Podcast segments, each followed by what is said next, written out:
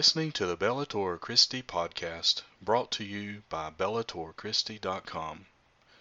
Now join your host, Brian Chilton, as we enter the arena of ideas.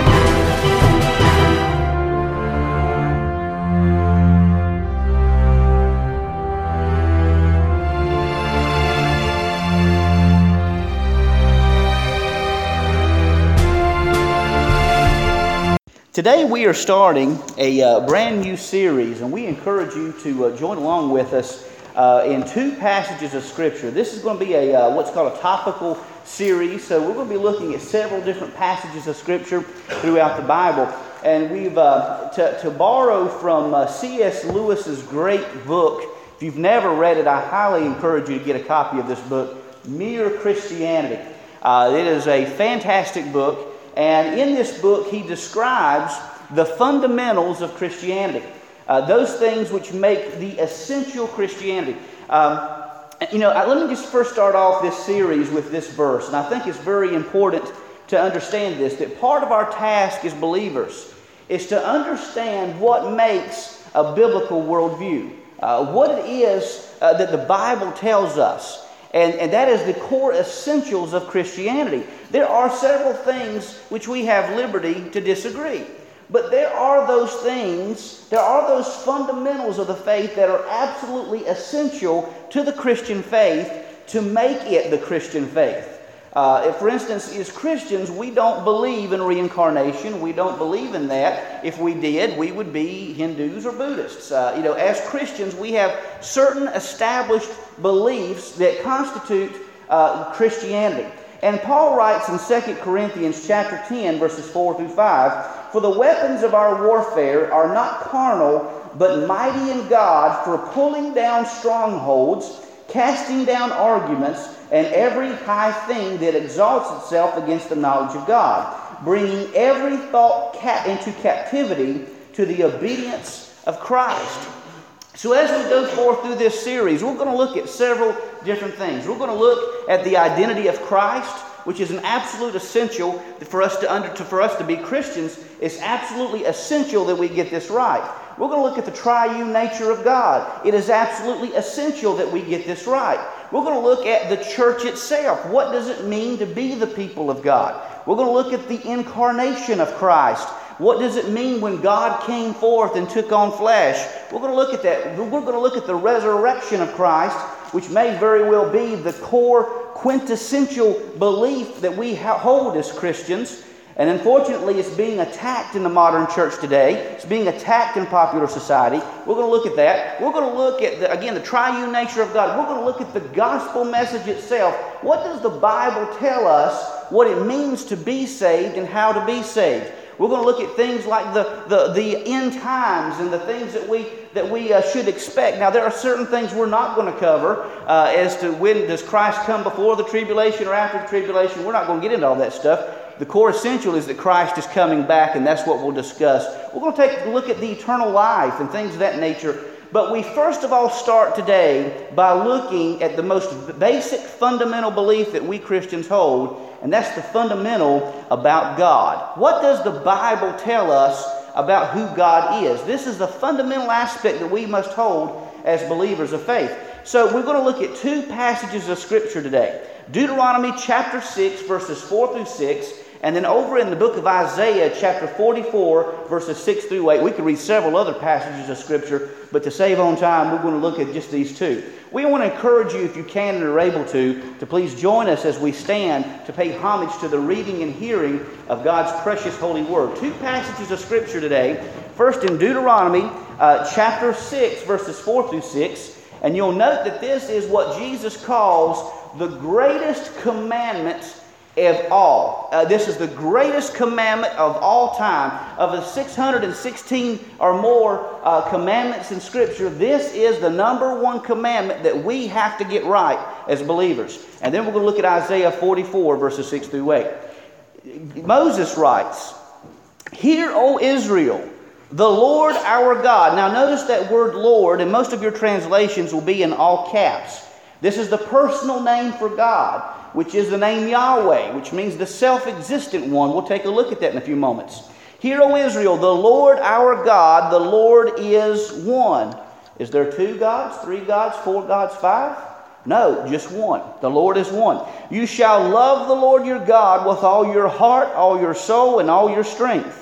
And these words I command you today shall be in your heart. Let's go on to read further. You shall teach them diligently to your children, and shall talk of them when you sit in your house, when you walk by the way, when you lie down, when you rise up. You shall bind them as a sign on your hand, and they shall be as frontlets between your eyes. You shall write them on the doorposts of your house and all your gates. Let's take a look at Isaiah chapter 44, uh, verses 6 through 8. Isaiah 44, verses 6 through 8.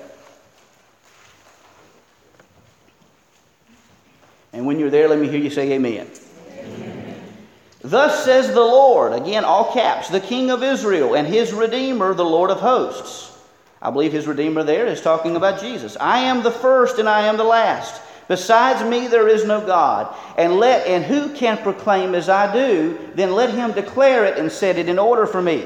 Since I appointed the ancient people and the things that are coming and shall come, let them show these to them. Do not fear nor be afraid. There's a lot of fear going on in our time today, but God tells us don't be afraid. Amen? Don't be afraid. Have I not told you from that time and declared it? You are my witnesses. Is there a God besides me? Of course, the answer is no. Is indeed there is no other rock I know, not one. Dear kind and gracious Heavenly Father, we thank you, Lord, that you are the only God, the true God, the one and only. And we offer our prayers unto you, Lord, asking that during this message and during this series, Lord, that you would allow us to speak the truths, the essential truths, talking about the fundamentals of the Christian faith. And we ask, Lord, that you would give us clarity and insight, as some of this can be quite complicated. But we ask, Lord, that you allow us to say the words that need to be spoken, hold back any words that don't need to be spoken, and in and through it all, open our eyes that we would see, our ears that we would hear, and our hearts that will apply these truths and be better for it. For it's in Jesus' name we ask all these things. Amen and amen. You may be seated. C.S. Lewis is perhaps one of the greatest defenders of the faith in modern times. But did you realize? I mean, C.S. Lewis wrote the, uh, uh, authored the novel known as The Chronicles of Narnia. How many of you have ever read the book or seen the movies, The Chronicles of Narnia? That came from the hand of C.S. Lewis. C.S. Lewis in England grew up as an atheist, an ardent atheist who was opposed to the Christian faith. But he came to faith in Christ. He came to faith in Christ as he writes in his classic book, Mere Christianity, the following. He says, My argument against God was that the universe seemed so cruel and unjust. Just how had I got this idea of just and unjust? A man does not call a line crooked unless he has some idea of what a straight line is. What was I comparing this universe with when I called it unjust?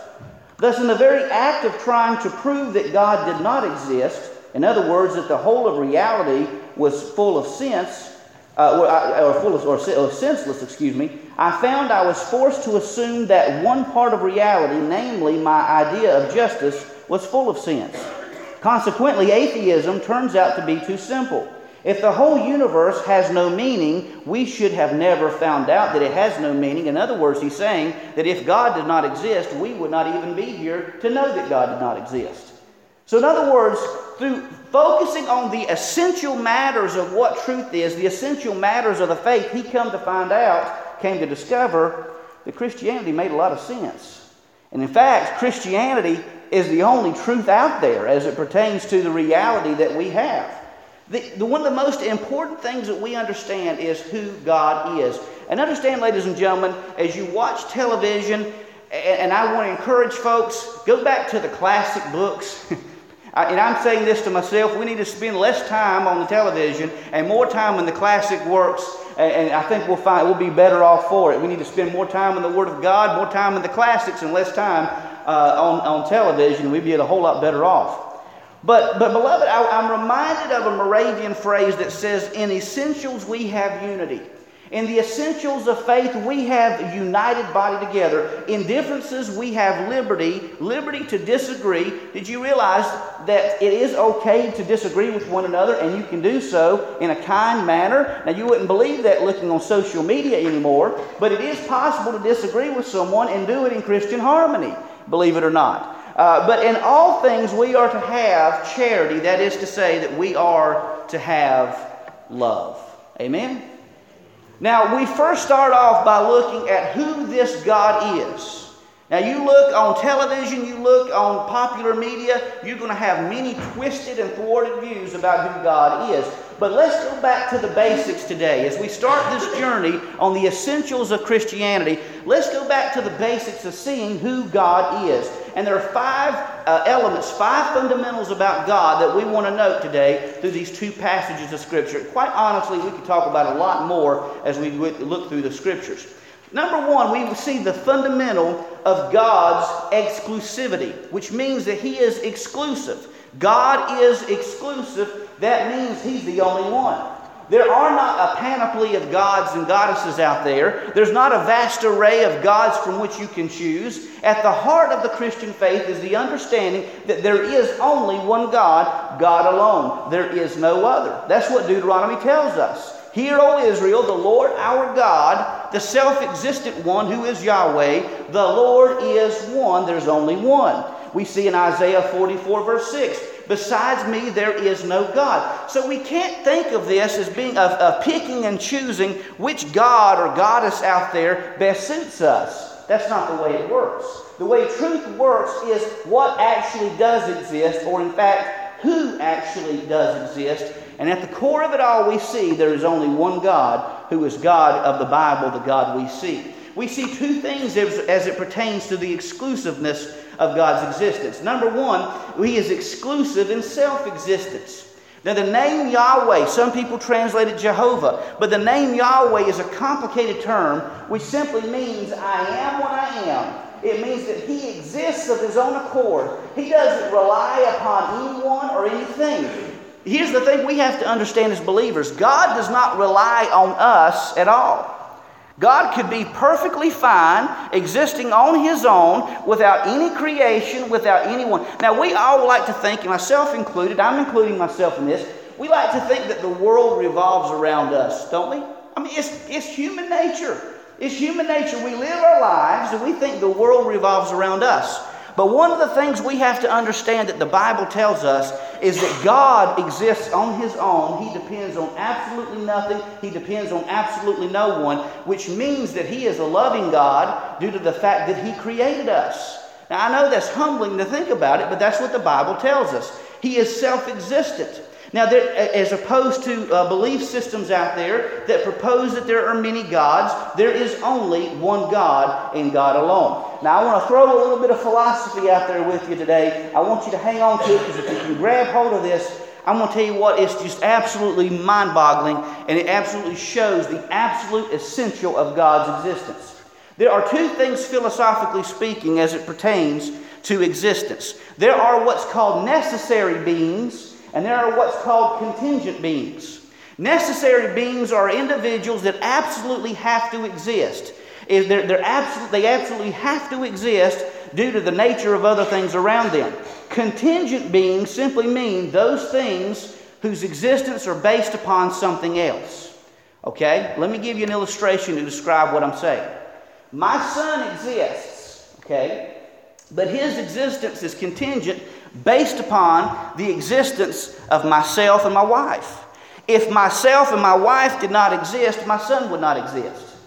I am a contingent being, meaning that I am only here because my mother and father exist. If my mother and father, my father is sick, my mother is here today, if it were not for them, I would not be here. If it were not for their parents, they wouldn't be here. You take this back logically, all the way back, and you see the essential, the absolute fundamental essential, that there has to be a two original individuals, and Adam and Eve.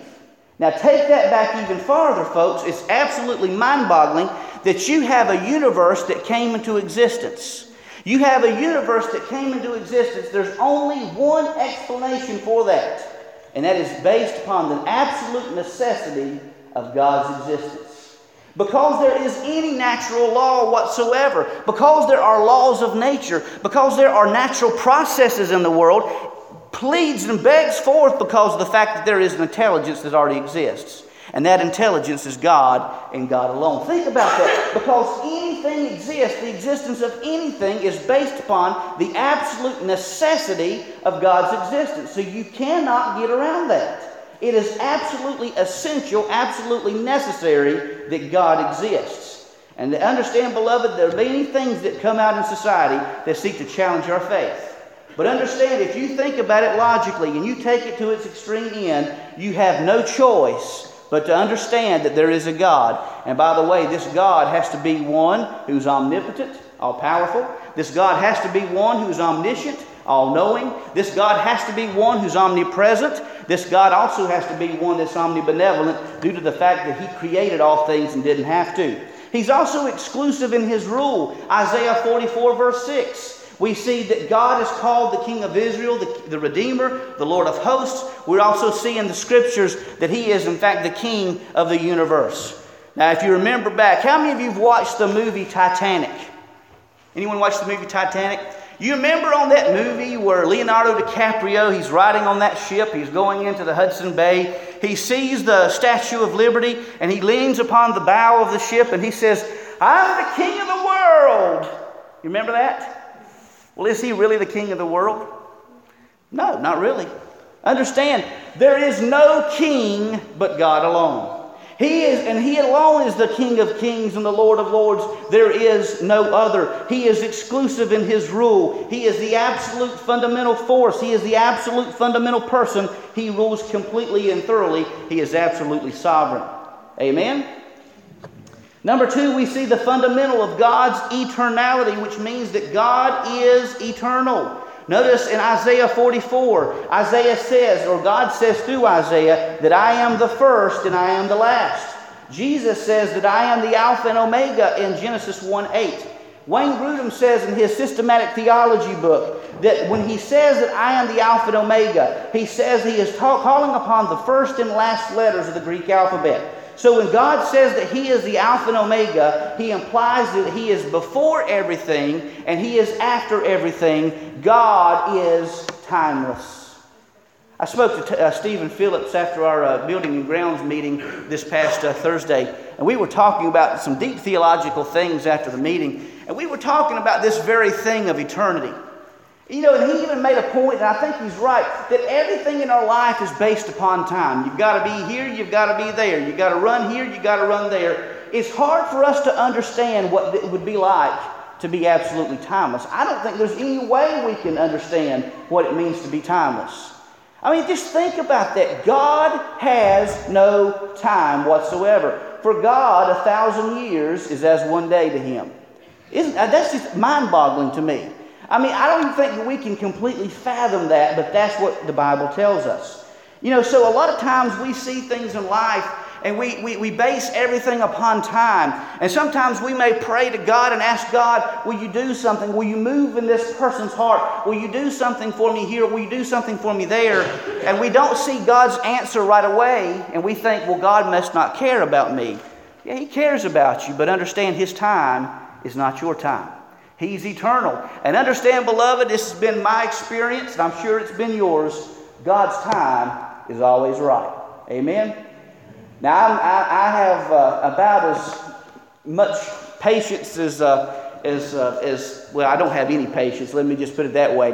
Uh, and so, whenever I come across a stoplight and I'm in a hurry, it seems like if I'm in a hurry, it seems like I hit every stoplight that's out there. Every stoplight turns red when I'm in a hurry.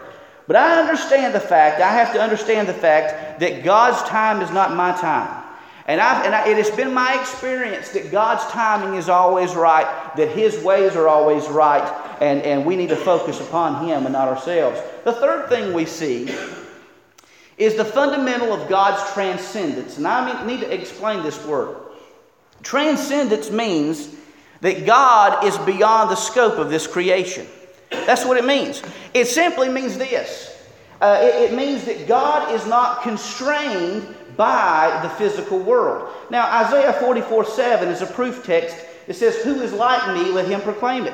Let him declare and set it before me, since I appointed an ancient people. The Israelites did not appoint God, God appointed them. Amen? We, we did not save ourselves, God saved us. Amen? We can't save ourselves. Amen? Only God could save us, and God is the one who saved us. Uh, and so we under, need to understand this. We didn't come up with God. God was not some hypothesis that we put forth. God is the ultimate reality who chose to make us. God is the ultimate reality who chose to save us. And what a great God we serve. We see the fact in Genesis 1 1 that in the beginning, God created the heavens and the earth, which means He created everything that exists. He created you. He created me. He created the materials upon the pew you're sitting upon. He created the materials which were used to build this building. He created the materials of the air in which you breathe, the water in which you drink. He created everything that exists. And what amazing God we serve. I mean, even if you think about it, the nature, the, uh, the, the way the water works, the evaporation system, the fact that water's taken up from the earth and put back down upon it, that's the genius of God. The fact that we're, at the, we're in the right place, the perfect place in our solar system. Uh, and, and our solar system is a perfect place in the galaxy. If we were any closer, we were even farther, we would not live. The fact that everything is designed as it is in this universe declares the glory of Almighty God, of His transcendence. This is His creation. Now, many people hold that God is an impersonal force. Now, John, I love Star Wars, but I got to say it, all right? Now, on Star Wars, they'll say, let the Force be with you. You know, and they'll move things. Now, that would be cool. Especially if you're having to clean up your house, you know, use the Force and elevate that bed over here and sweep over there. And that'd be pretty cool if you could do that. You know, amen? That'd be nice. But we have to understand God is not an impersonal force. God is a being, and He is separate from the universe. The universe is not God. Now, now Hindus, Hindus will, will accept the fact if you ask them, do you believe that Jesus is the Son of God? They say, yeah, but I believe that I'm God, you're God, the pew you're sitting on is God, the air you breathe is God, the water you drink is God, and everything's God. That's not the Bible. That's not what the Bible tells us. Creation is something brought forth by God. It's not God, but it's brought forth by God. And so God is separate. He is higher. He is lifted up. He is separate from creation. Uh, and, and, what, you know, just think about it. We have a lot of individuals today, like Brother Bob, he's great with construction and he builds things with his own hands. But, but those things that he builds, that's not Bob Legg. Amen? Bob Legg exists ex- separate from the creation that he builds. The same is true with God. God created this universe, but this universe is not God. God is separate from the universe. The fourth thing we see, though, is the fundamental of God's immanence, which means his personal nature. You can write that down if you want to his personal nature. Now, we understand that God is separate, he's greater than the universe, but we must also understand that God is intricately involved with this universe. Now, there are individuals like uh, in Deuteronomy 6 5 through 6. We, we're called as individuals to love the Lord your God with all your heart, all your soul, all your strength. That means you love Him with everything you have, with your mind, your will, your emotions, your body, every morsel of your being. You love God with everything you have. But we must understand that God is personal. Now, there are individuals like Thomas Jefferson and Benjamin Franklin. While they were great individuals for our nation and they helped establish this republic, in which we live, this republic in which we stand, and are able to have the freedoms that we have as Americans, they were called deists. And deists believe that God is like a deadbeat dad. If you ever spun a top, you know what I'm talking about? You, you put a top on the table and you spin it, and you, and you step back and you watch that thing continue to spin, and it spins and it spins till it runs out. You don't touch it anymore. You just spin it off and it keeps going. What deists believe is they don't believe in miracles. They don't believe in any revelation. They don't believe in any personal involvement of God. That God created everything, but He's basically hands off. He doesn't do anything anymore. He basically sits back and watches everything. But, beloved, I have good news for you. That's not what the Bible tells us. Amen? The Bible tells us that God is very personal. That God is very intricately related, that He works in this creation, and that He is very, He is very personal. That He desires a personal relationship with you and desires a personal relationship with me. And that's absolutely amazing that He reveals Himself. He reveals Himself to us. Now, there are individuals who don't believe in revelation, divine revelation. That's not Christianity, that's agnosticism. Amen? That's agnosticism. The Bible tells us, in fact, we have seen throughout history that God has manifested himself before humanity several times over. He's done miracles, he's performed wonders. Right here is a miracle. Amen. Patsy Boo, that's a miracle right there. Amen. God has done some amazing things in, his, in, in her life, and the fact that there's just one miracle illustrates the fact that God is personal. Aren't you glad God's personal? You take a look at the incarnation of Christ, which we'll examine in a few weeks, and you look at the fact that God came into humanity. Why did He do that? Because He's a personal God. Because He loves you with an everlasting love. Now get this God didn't have to make any one of us, but God made each and every one of you because of His great love for you. You may think that your life has no meaning. You may think that no one cares about you, and you may think that you're all alone, but I'm going to tell you something. You have a God who is far greater than anything in this universe, who decided from the foundation of the creation past to say, I'm going to create you, and I'm going to give you life, and I'm going to give you an opportunity for salvation because I want you in my heaven. If that's not a loving God, beloved, I don't know what love is. What a powerful God who not only brought us forth from creation, but who speaks love into our hearts. Let me use this as an illustration before I move on to our final section. My grandmother, she has Alzheimer's, and Mom, you've probably heard her say this before too. But I was over visiting with her and my grandpa one time, and Grandpa was a Southern Baptist pastor up in the Surry Baptist Association. And, um, and there was a pastor and, and family, uh, there was a pastor who stopped by and visited with him. And they visited, had a wonderful conversation, and, and the, the visiting pastor left. Well, my grandma was always known for having some strange sayings, but this was one that really stuck with me. She says, That old so and so is as plain as an old shoe. I thought she said that because the guy was kind of homely looking or something, because he kind of was. But I mean, what did she mean by plain as an old shoe? I asked her, I said, Grandma, what do you mean as plain as an old shoe? And she says, Well, that means that he's the same every time you see him. That means he, that he's a, he's a loving person and he treats everybody, you know, uh, the, the way they should be treated. He's just, there, there's no pretense about him whatsoever. He's just the same all the time. If that's what it means to be plain as an old shoe, then I would say God meets that characteristic. Amen? That God is a personal God. He's not some far distant deadbeat dad who doesn't care about you. God is a personal God who loves you with an everlasting love and who, who cares about each and every intricate detail of your life. God will never leave you. God will never forsake you. You may have had some people in your life that's left you high and dry. Some people that were supposed to be in your life and they left. God's not that way. Amen? God will never leave you. He'll never forsake you, but He loves you with every morsel of your being and every morsel of His being. He loves you with an everlasting love, and that's the great hope that we have as Christians. And that's why, as Ashley said, we need to tell others about this truth. Not stand by quietly, but to go forth publicly and telling everyone that there is a God, folks, that loves you with an everlasting love, and He won't stop loving you at that. Last and certainly not least, we see the fundamental of God's creation. Now, putting all of this together, there are some truths that we have to understand.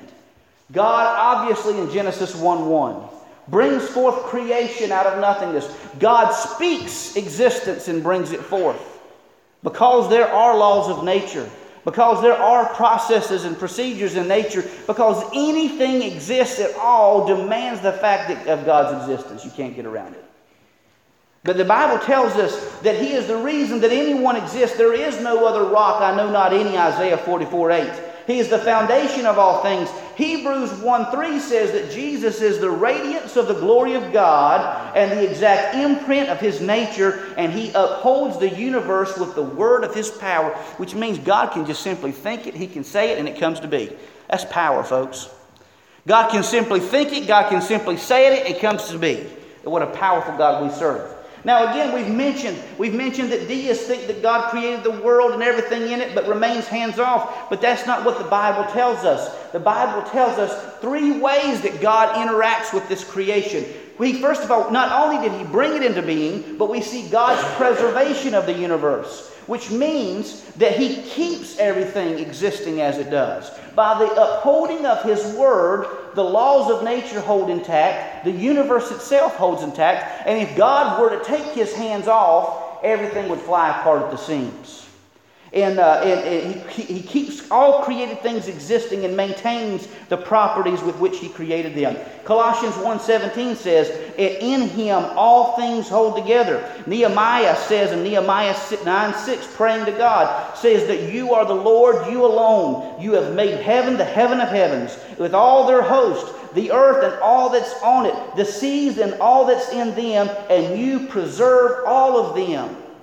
It's not just the fact that God creates everything, He preserves everything that's on this planet Earth, everything that's in the universe. And so, what that tells us is that your life here on earth is in His hands.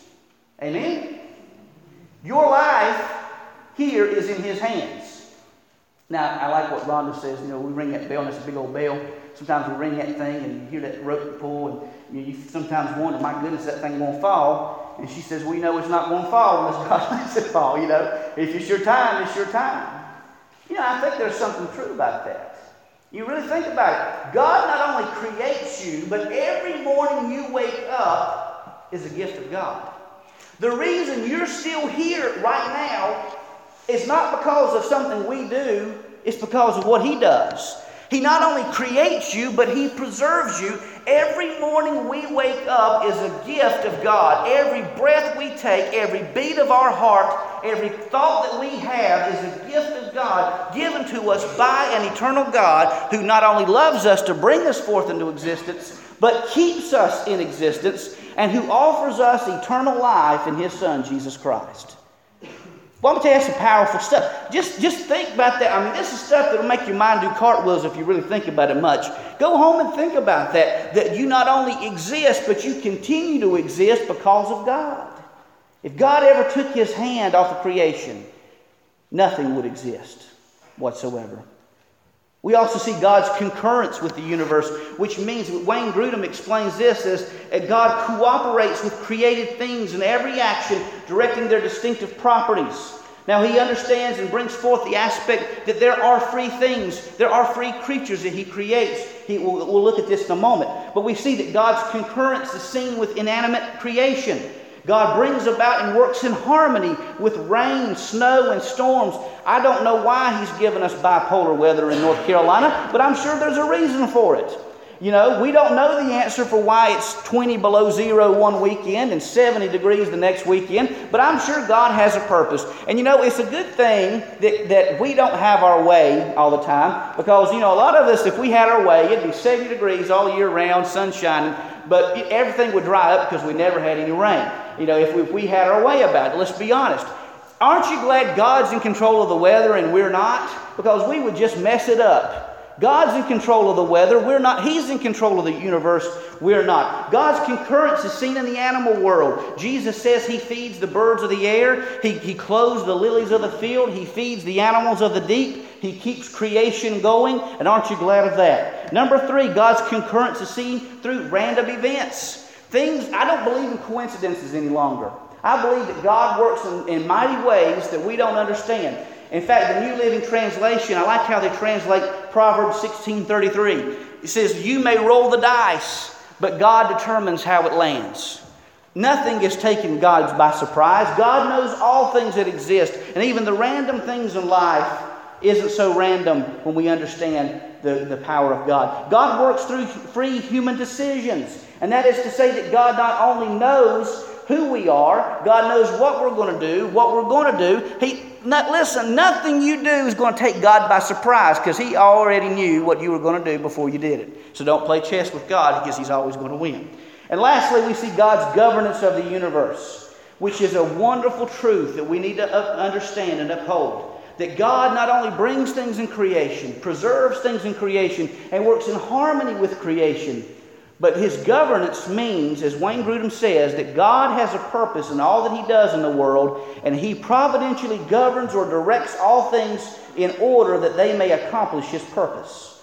Romans 11:36 Paul states, from him and through him and to him are all things. Colossians, uh, 1 Corinthians 15 27 says, God has put all things in subjection under his feet. Ephesians 1:11 says that God is the one who accomplishes all things according to the counsel of his will, and Romans 8:28 tells us that all things work together for good to those who love him and who are called according to his purpose, which simply means that God can take all the bad in our lives and bring it to a final good.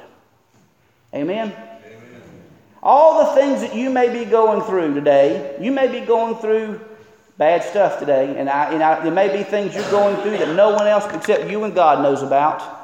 But God and His majestic power can work all things to bring out a final good. And that also means that the culmination of history, that all the problems of the world, all the, all the wars and rumors of wars, God is going to use all of those bad things to bring forth an ultimate good when he just, whenever He creates a new heaven and a new earth, and He gives His people the heaven that they have received through His sovereign grace. Beloved, I don't know about you, but that gives me hope. When there is no, when there seems to be no hope in this world, that gives me hope that God is moving all of history that God is moving all of us to a final good, to a final end, at least those who were saved and are called according to his purpose. Let me close with this. We love going to the mountains. You know, I'm from up in Surry County, around Mount, you know, Mount Pilot, and you know, Andy Griffith show, Pilot Mountain. I've always loved going up on Pilot Mountain. I've always loved going up to the mountains because I think it gives us a fresh perspective when we think about things. We see things around our neighborhoods, everything seems big. The houses seem big, the roads seem big, the traffic seems big, everything seems big to us. But you go up on a mountain and you look back at where you live, everything seems little, little bitty at that point in time, doesn't it? Daniel Mitchell, professor at Liberty University, said one time the more you study God, the bigger he becomes.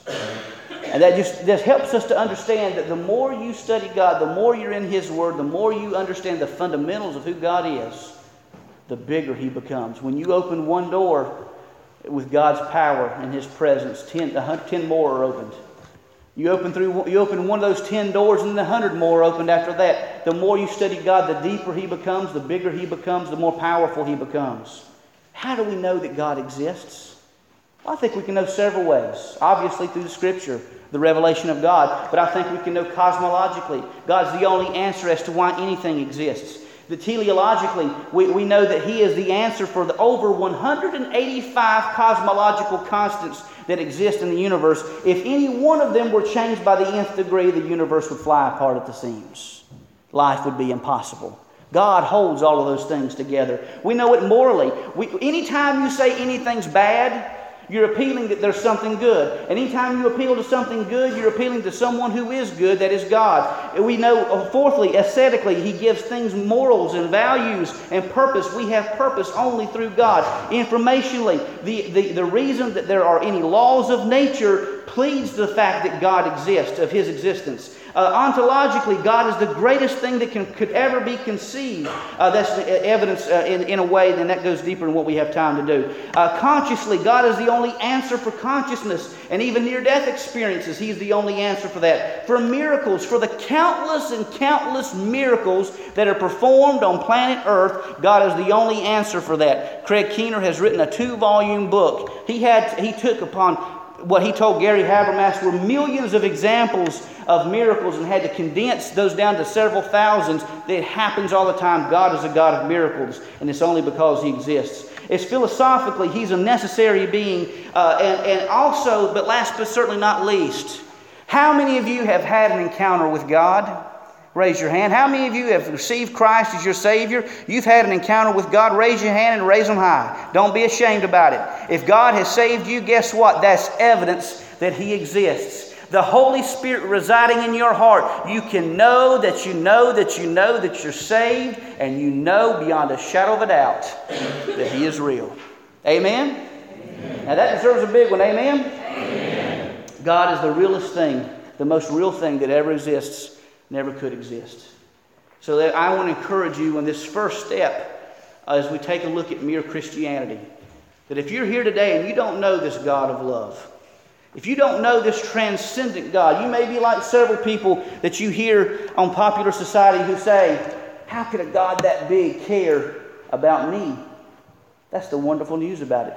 A God that big really does care about you. He wouldn't have created you if He didn't care about you. He has a reason for your existence. You have a purpose for your existence. And He has called you, beloved, He has saved you, and He has called you to do great things in His name. So, first and foremost, if you're here today and you've never received Jesus as your Lord and Savior, understand you have a God who is more powerful than anything you could ever think or imagine, who loves you with an everlasting love, and who is calling you to that love relationship with Him today. So, if you're here today and you've never received Christ as your Lord and Savior, let me encourage you to come down and receive Him today.